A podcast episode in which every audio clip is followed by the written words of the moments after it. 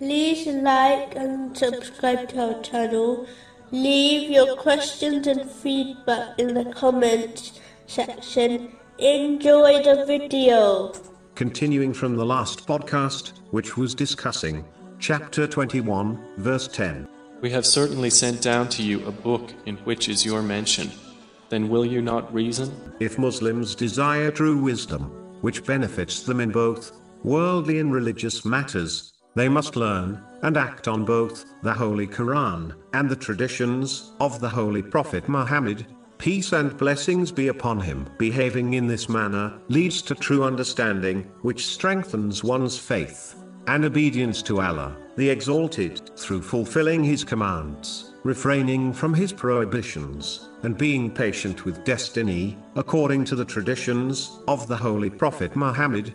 Peace and blessings be upon him, and understanding is therefore far superior to just memorizing. It is why some Muslims, who truly understand only parts of the Holy Quran, will be more obedient to Allah, the Exalted, than others, who have memorized much of the Holy Quran, and narrations of the Holy Prophet Muhammad, peace and blessings be upon him.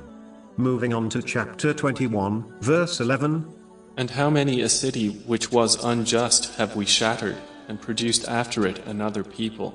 In a narration, found in Sahih Bukhari, number 2447, the Holy Prophet Muhammad, peace and blessings be upon him, warned that oppression will become a darkness on the day of judgment. This is vital to avoid, as those who find themselves plunged in darkness will unlikely find their way to paradise. Only those who will be provided a guiding light will be able to do this successfully. Oppression can take many forms. The first type is when one fails to fulfill the commands of Allah, the Exalted, and refrain from His prohibitions. Even though this has no effect on the infinite status of Allah, the Exalted, it will cause one to become submerged in darkness in both worlds. According to a narration found in Sunan Ibn Majah, number 4244, whenever someone commits a sin, a black spot is etched on their spiritual heart. The more their sin,